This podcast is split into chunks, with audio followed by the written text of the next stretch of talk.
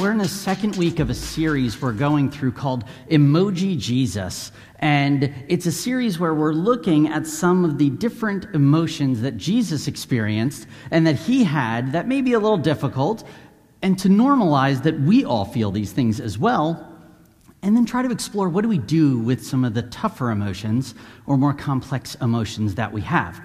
Now, as I was preparing for this week and the emotion that we're going to be looking at, I was reminded of a great scene from one of my favorite movies of all time. It's a scene where a master swordsman who has dedicated his life to his craft becomes uh, into a, a battle with another craftsman of the sword, and they begin to fight each other and the fun part about it is they're both hiding something. And you may have seen this, you, you may be familiar with it, but uh, you, the, the fighting is amazing. But do me a favor pay attention to the dialogue. You are wonderful. Thank you. I've worked hard to become so. I admit it, you are better than I am. Then why are you smiling? Because I know something you don't know. And what is that? I am not left-handed.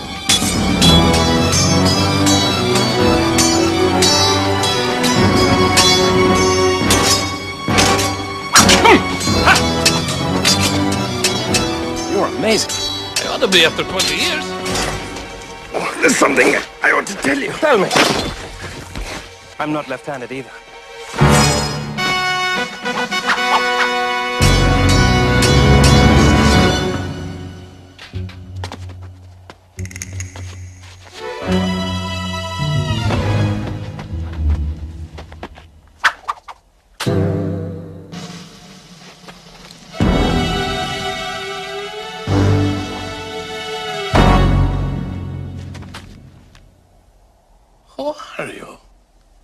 Consequence.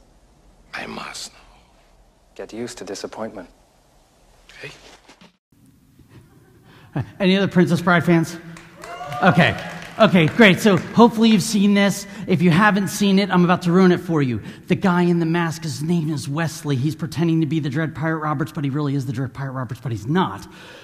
You have to watch it. You'll understand what I'm saying. But this is one of my favorite clips, and here's why. Because Inigo Montoya has dedicated his life to craft and to, to swordsmanship, and he has it down. And they're both so skillful, both the Dread Pirate Roberts and Inigo Montoya. And as they enter into the battle, they both have the same expectation they will win. Right? Neither of them are stepping into this fight thinking, I got no shot in it. The expectation is, I will win. And then it's that line that Westley says, and he uses it at the end of this scene, and it describes, I just, I, I love it. I love it. He says, Get used to disappointment. Get used to disappointment. I know it probably sounds pretty morbid, right? You love the line, get used to disappointment. Uh, yeah, I, I, do. I think this is such a fascinating thing, but if you think about it, it's, it's morbid, but it's very true, isn't it? It's very true. Disappointment is part of every single one of our lives, isn't it? Every day. Over this last week, do you know how many comments I've heard from disappointed Eagle fans about last Monday? You can continue to bring them to this Giants fan. I will hear you. Right? It, it, disappointment lives with us for a while. I'll tell you, I, I, got pretty sick in the beginning of this week and just had such uh, trouble. I had these coughs, and it was just not great. I was disappointed, not that I got sick, but that I couldn't get the amount of work that I wanted to get done done. I had, I had administrative things that I had to get done, and I couldn't. I was disappointed because I didn't accomplish all the things I wanted to do. And disappointment can feel like that, but it could go much deeper. Disappointment can be when we study super hard for that test, that exam, and you get your grade back and it's not what you expect, and you think that's not fair. That's not what I deserved. I put more into it than that. Disappointment can come when we have certain expectations about our marriage, on a spouse, and maybe it's on ourselves and we feel like we have failed as a spouse or a partner. Maybe we fail and you experience disappointment as a parent and thinking it should be different than this right now. Or as a son or a daughter thinking, I, I wish that I could listen better. I wish that I did obey things. I wish it was different. Disappointment will hit at least nine out of the 11 teams that go to the mall scavenger hunt today.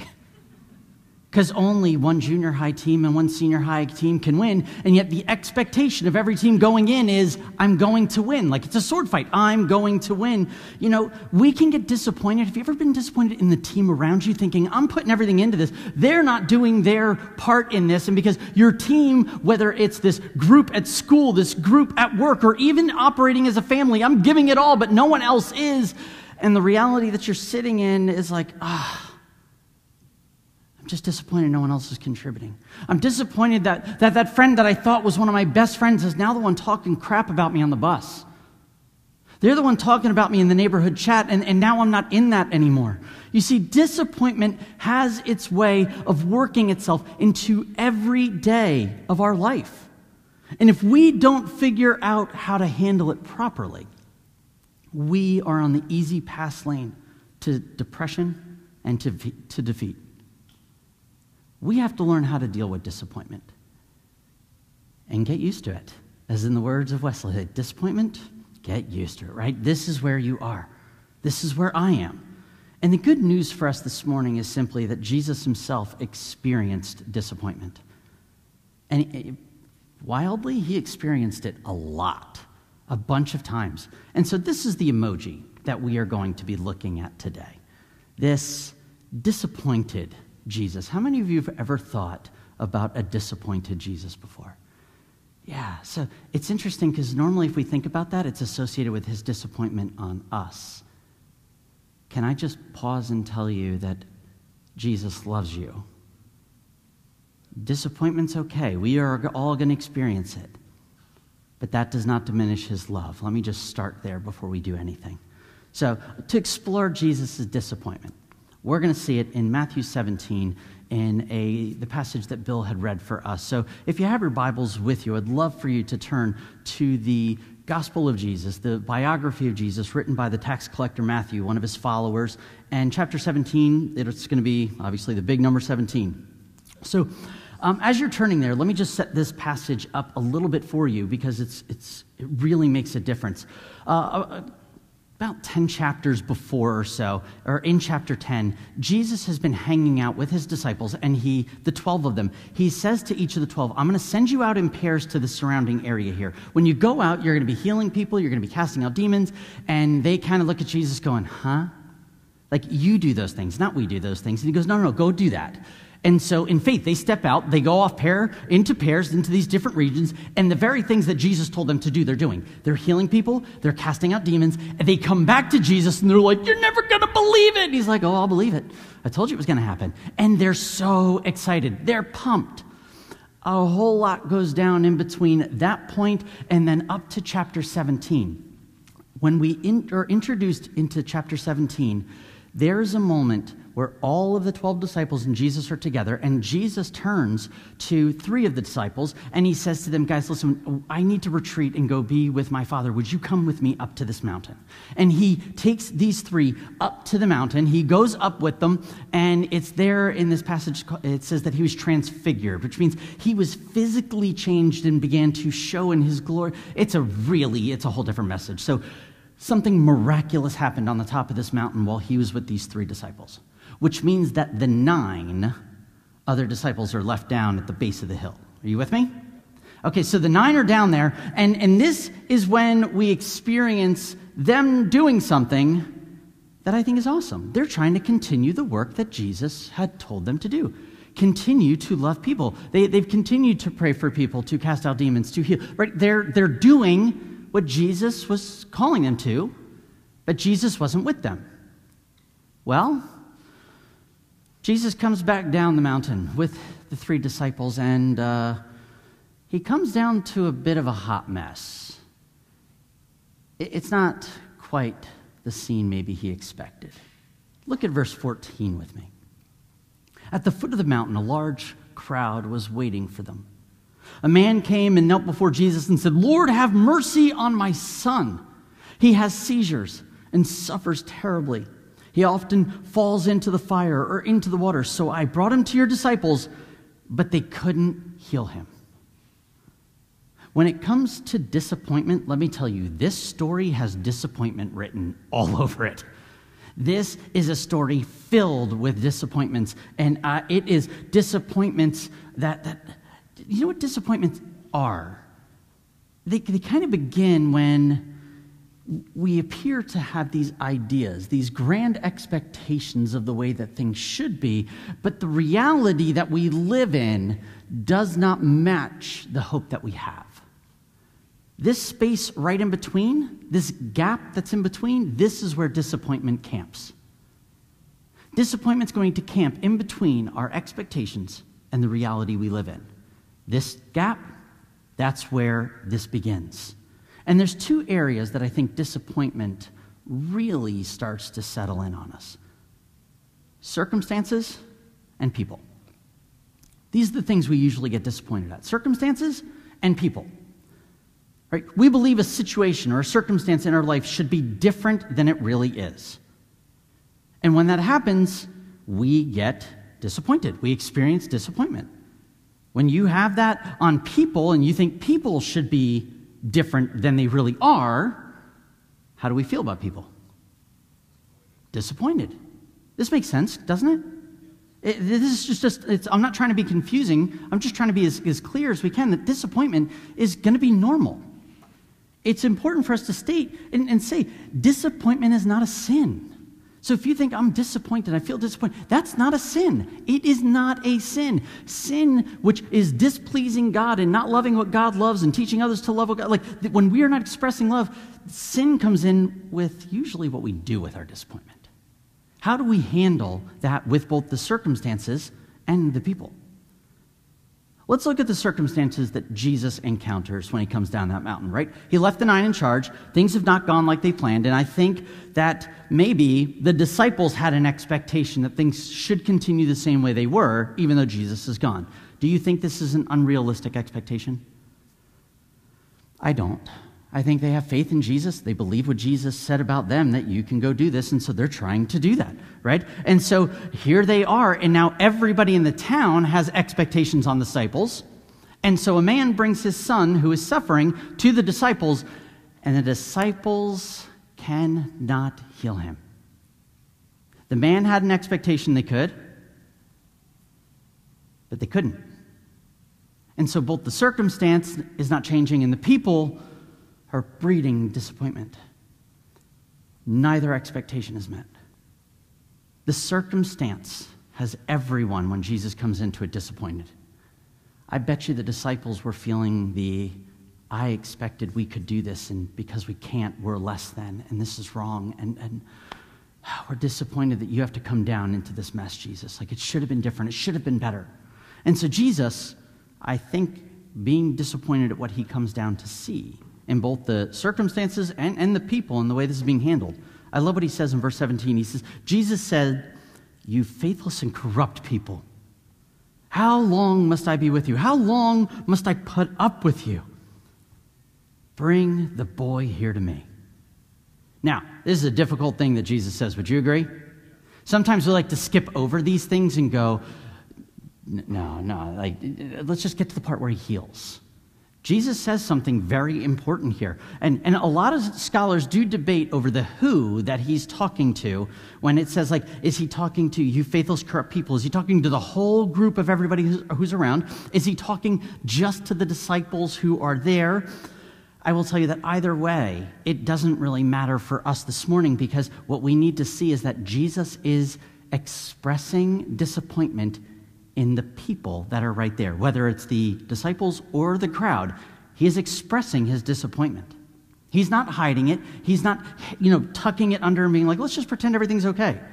He had high expectations for his disciples, I think that, and he always communicated that he wanted them to do certain things and, and lead into this. But at this point in their life, do you know what he realizes? Even though he wants them here, the reality is they're here. And so he can have expectations, but these expectations are more desires because he sees and understands the reality. And, and while it's not the same, um, do you know that, like, that feeling that you get when you come home from one of the most amazing vacations. You have these amazing highs that you're like, oh, we were treated, we went to, I'm not going to say Disney World because that's anything but uh, refreshing. Um, you go away to your ideal place where nothing is expected of you, you have no contact with anybody except the people you want, and you are feeling great and then you start to come on your way home, and as soon as you cross the, the Wi Fi threshold of your home, your phone starts to blow up, and that's when the texts start to come in, the emails start to come in, and it only takes like 10 seconds for you to get hit with a 100 mile an hour of life as you hit your driveway.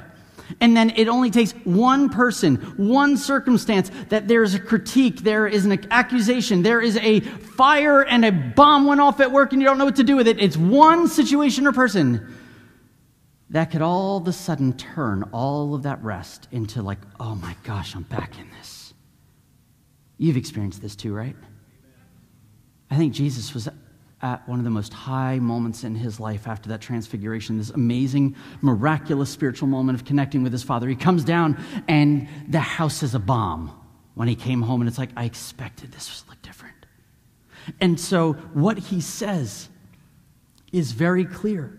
He comes down the mountain, and before anyone asks, Hey, how did it go up there? He's bum rushed with a problem, with disappointment, a desperate dad. And so Jesus is like, How long do I have to put up with this?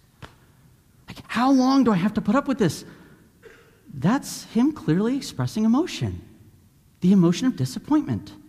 We need to be able to say these things out loud, and it is okay to express disappointment.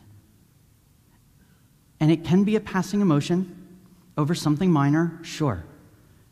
It can also be a very intense emotion that has the potential to completely change the direction of our life. Something can happen to us, a circumstance or a person that can completely shift the direction that we go, and then a disappointment that hits at that level. That becomes a shadow that follows us for the rest of our life that we live in. We, we begin to create a whole new identity around this disappointment that happened, and we don't know how to handle it. But most of us haven't handled it because we've never really expressed it. We don't express it usually because we don't want to hurt people's feelings, because Jesus wouldn't do that. Yes, he did. He did it with love, he did it with care. Disappointment's not a sin. We have to be able to express it. But what we need to pay attention to is how we express it, how we say it. Whether the tension is a circumstance or it is a person, or a combination, usually of both. The good news is you and I have a choice in how we respond. So, how does Jesus respond after he expresses his disappointment? Well, look at the next interaction he has with the disciples. After he heals the boy, things have settled with everyone's emotions a little bit. In verse 19, Matthew writes that afterwards the disciples asked Jesus privately, So, why couldn't we cast out the demon? You don't have enough faith, Jesus told them. I tell you the truth. If you had faith, even as small as a mustard seed, you would say to this mountain, Move from here to there, and it would move. Nothing would be impossible. Do you, do you notice Jesus doesn't completely belittle them here? Why couldn't we do this? Well, you're the worst. Why couldn't we do this? Because you can't do anything without me. Like, if I wasn't here, this whole place would blow up. He doesn't do any of that. He points them actually to the reality that they are in. He sees the reality and, and he kind of points them to something bigger at the same time. Guys, what, what you're looking to do here is awesome, but it is a lofty goal for where you are right now. Your expectations are too high for your reality. That's because your faith is little. As your faith grows, if your faith could grow, casting out a demon from a boy is going to be nothing. You could say to a mountain, move from here to there. That's a huge deal, guys. You could get to this place. But it's your faith growing. This is what's going to matter. Your expectations are in the wrong spot for the reality that you're living in. He doesn't take all of his disappointment out on the disciples, he doesn't rage on them. He points them to something bigger and better. But too often in our lives, when we are hit with emotion, the emotion of disappointment, we tend to just camp there with it. We roll out a sleeping bag and say, we'll just stay here. And we let it affect so many areas of our lives that it only becomes bigger, it gets deeper.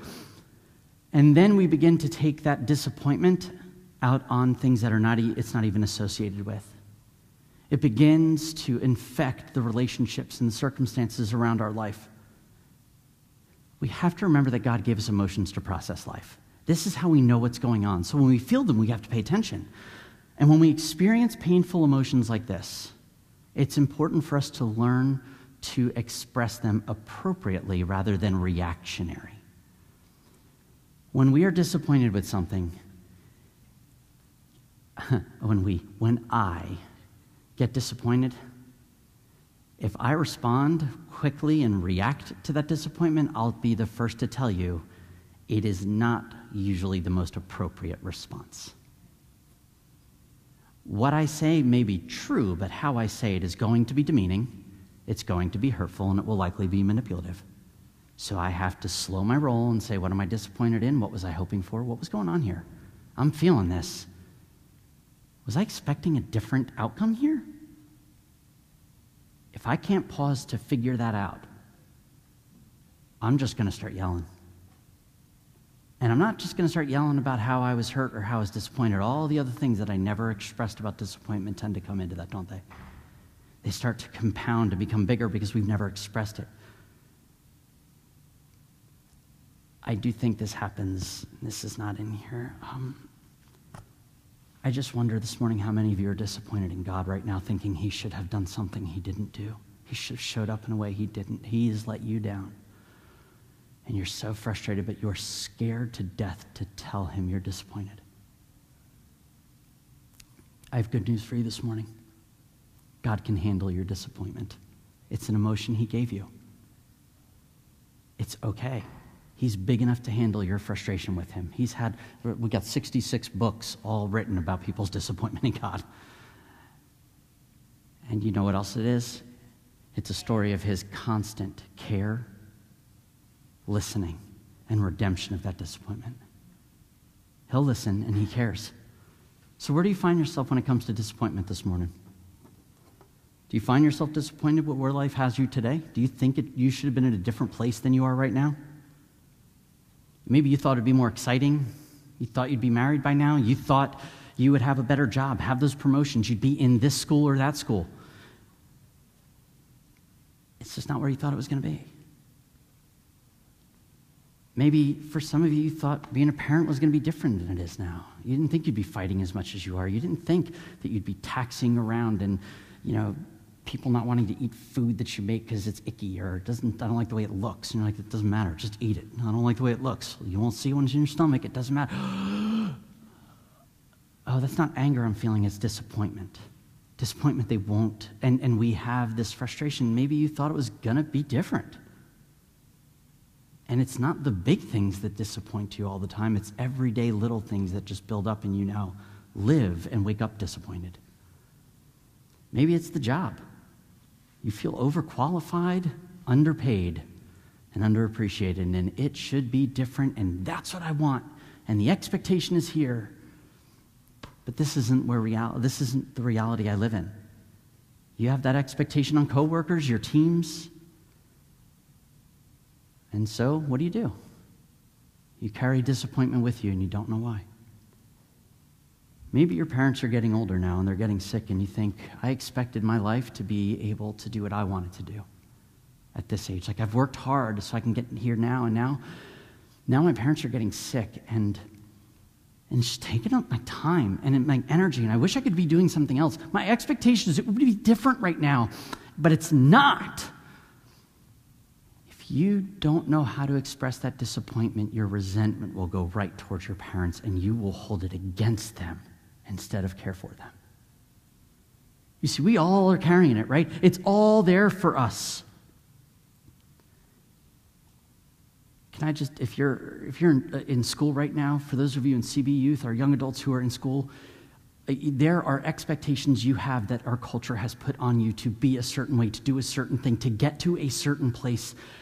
And I just need to tell you that, that some of the expectations that the world has for you are not realistic. And so you are walking around constantly feeling disappointed and like you have failed your teachers, your parents, your siblings, your family. And if you don't get to this place, you have not been successful. And I just need to tell you that is a lie because that's not what God says and expects of you.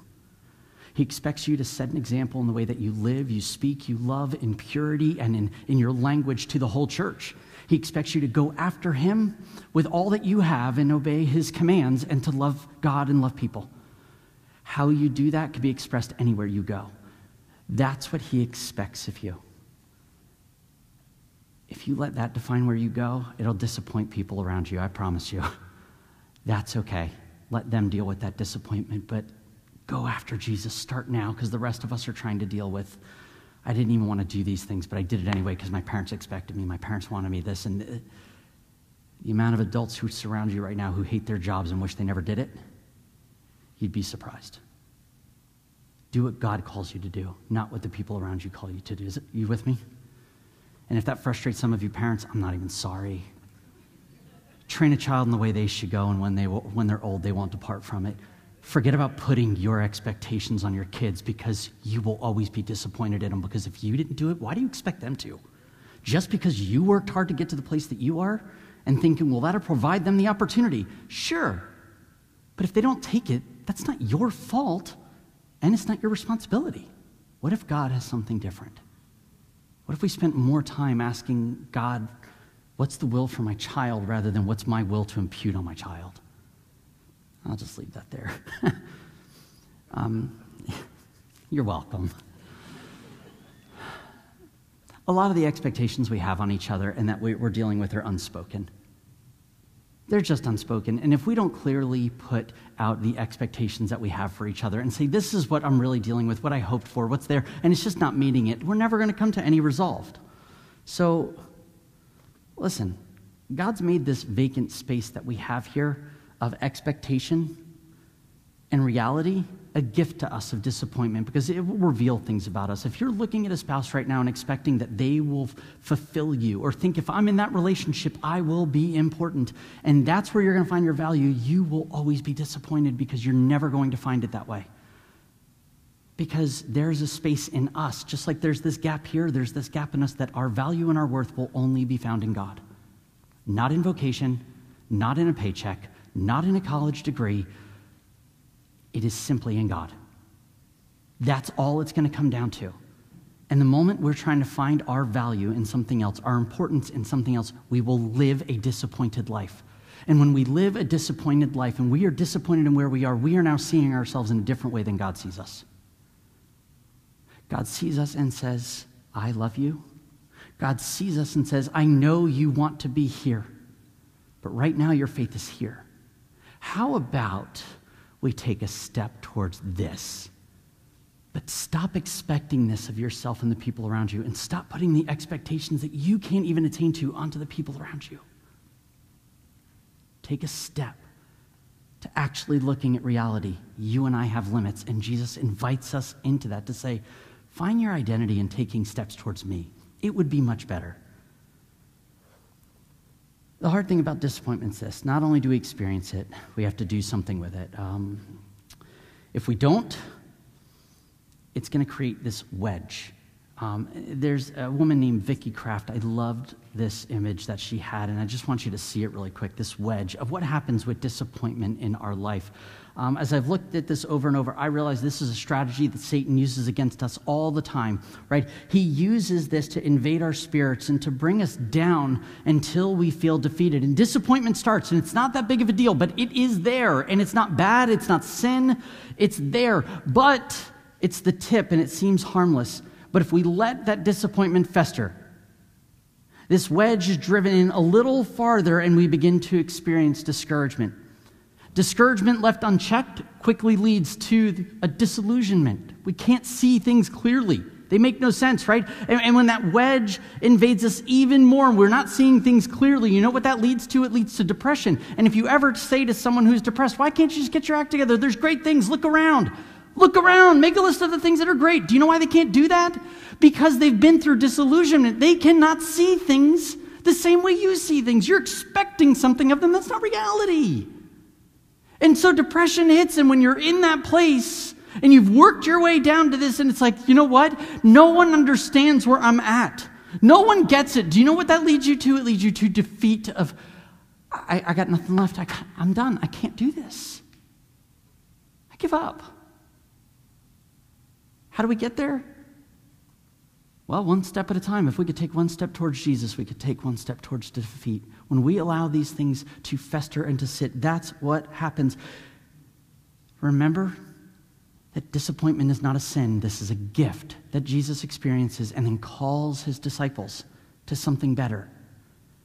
The same should be true of us. We're allowed to experience this, but it should call us into hope, not defeat. That's the direction.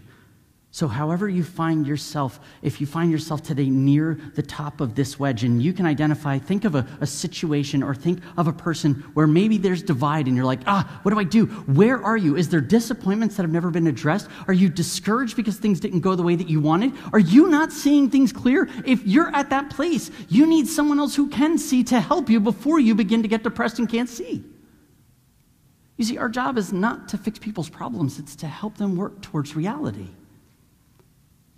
That's all we're going to be doing with each other, pointing each other towards Jesus and working that way. If we all experience disappointment, great, let's normalize it. It's going to happen. You're going to be disappointed in me. You may be today. You tell me all the time. That's okay. I'm going to disappoint you. You disappoint me. Do you know that? I love this church a ton, but you disappoint me sometimes. So it's mutual, isn't it? At least we know why and we could figure that out. And then that's where love comes in. That's where grace comes in. I like the way that the Apostle Paul writes it in his first letter to the church in Thessalonica. When he writes to this church, he says this He says, See that no one pays back evil, evil for evil, but always try to do good to each other and to all people. Always be joyful. Never stop praying. Be thankful in all circumstances, for this is God's will for you who belong to Christ Jesus. I just love this verse because Paul makes it clear that, that people are going to do wrong to us, aren't they? This is going to happen, and our tendency is usually to pay back wrong with wrong.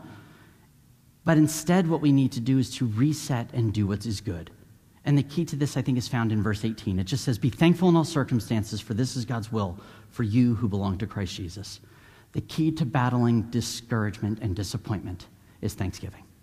This is our first and most primary tool is thanksgiving. When disappointment comes, what can we be thankful for? And it is that God has a better plan for our life. And since He has a better plan for our life, that He knows and desires us to be conformed to the image of Christ, there is always something to be thankful for because He is present with us where we are.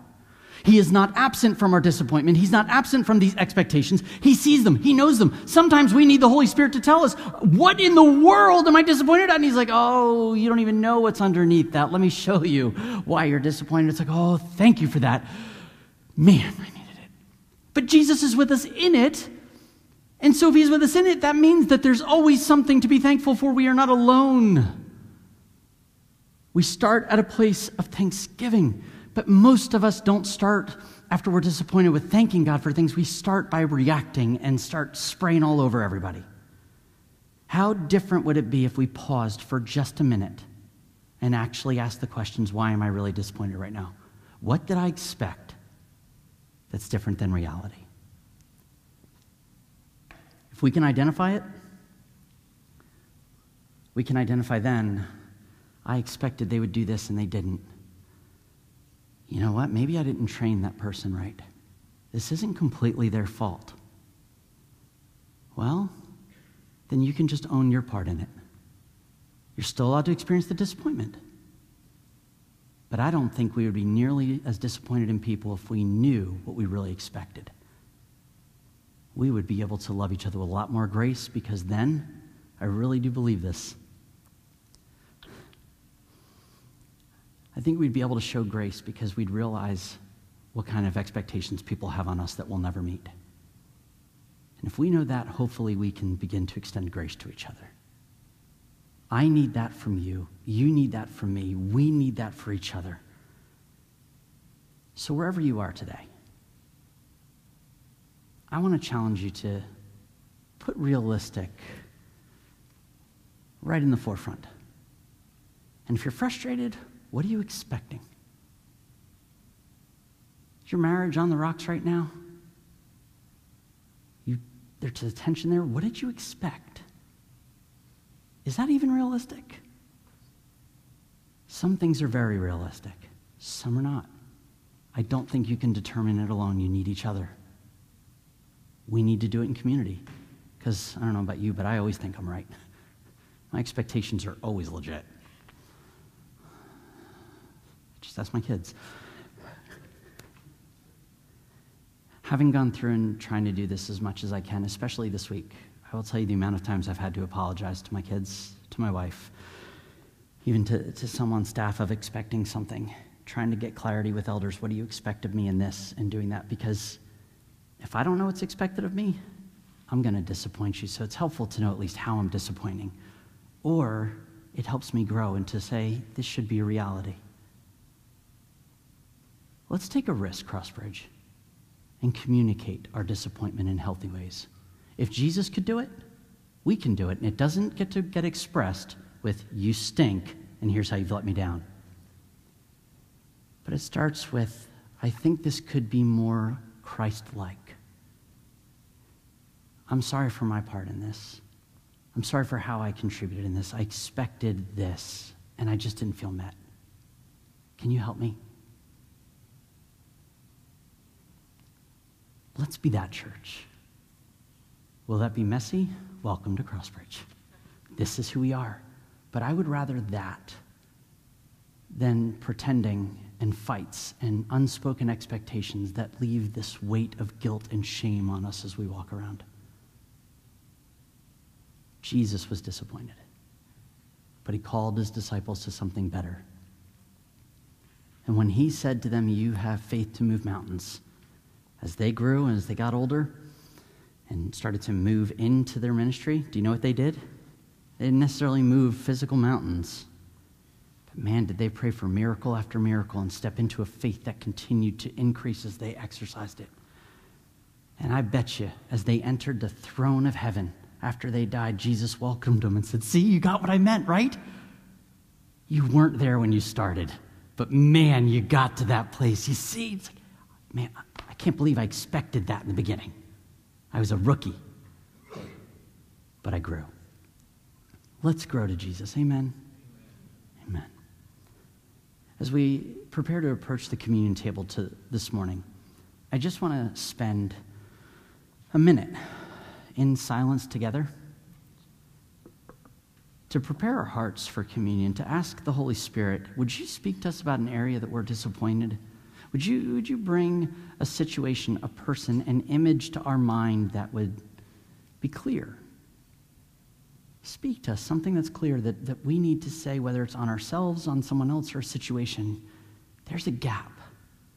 And if there's sin involved of expecting something that's not realistic and it needs to be brought down, asking God to just kind of reveal that to us so that we could take those steps in that space. So let's just spend a minute together in silence. Holy Spirit, would you speak to us so that you would begin to in this moment pictures or words or ideas or situations that seem like they are weights right now. That you say there's a difference in what you're expecting of people that is not the way Jesus would love them. And whatever it is that, that we need to address so that we can see health and wholeness there. Holy Spirit, we give you the space to reveal those things right now.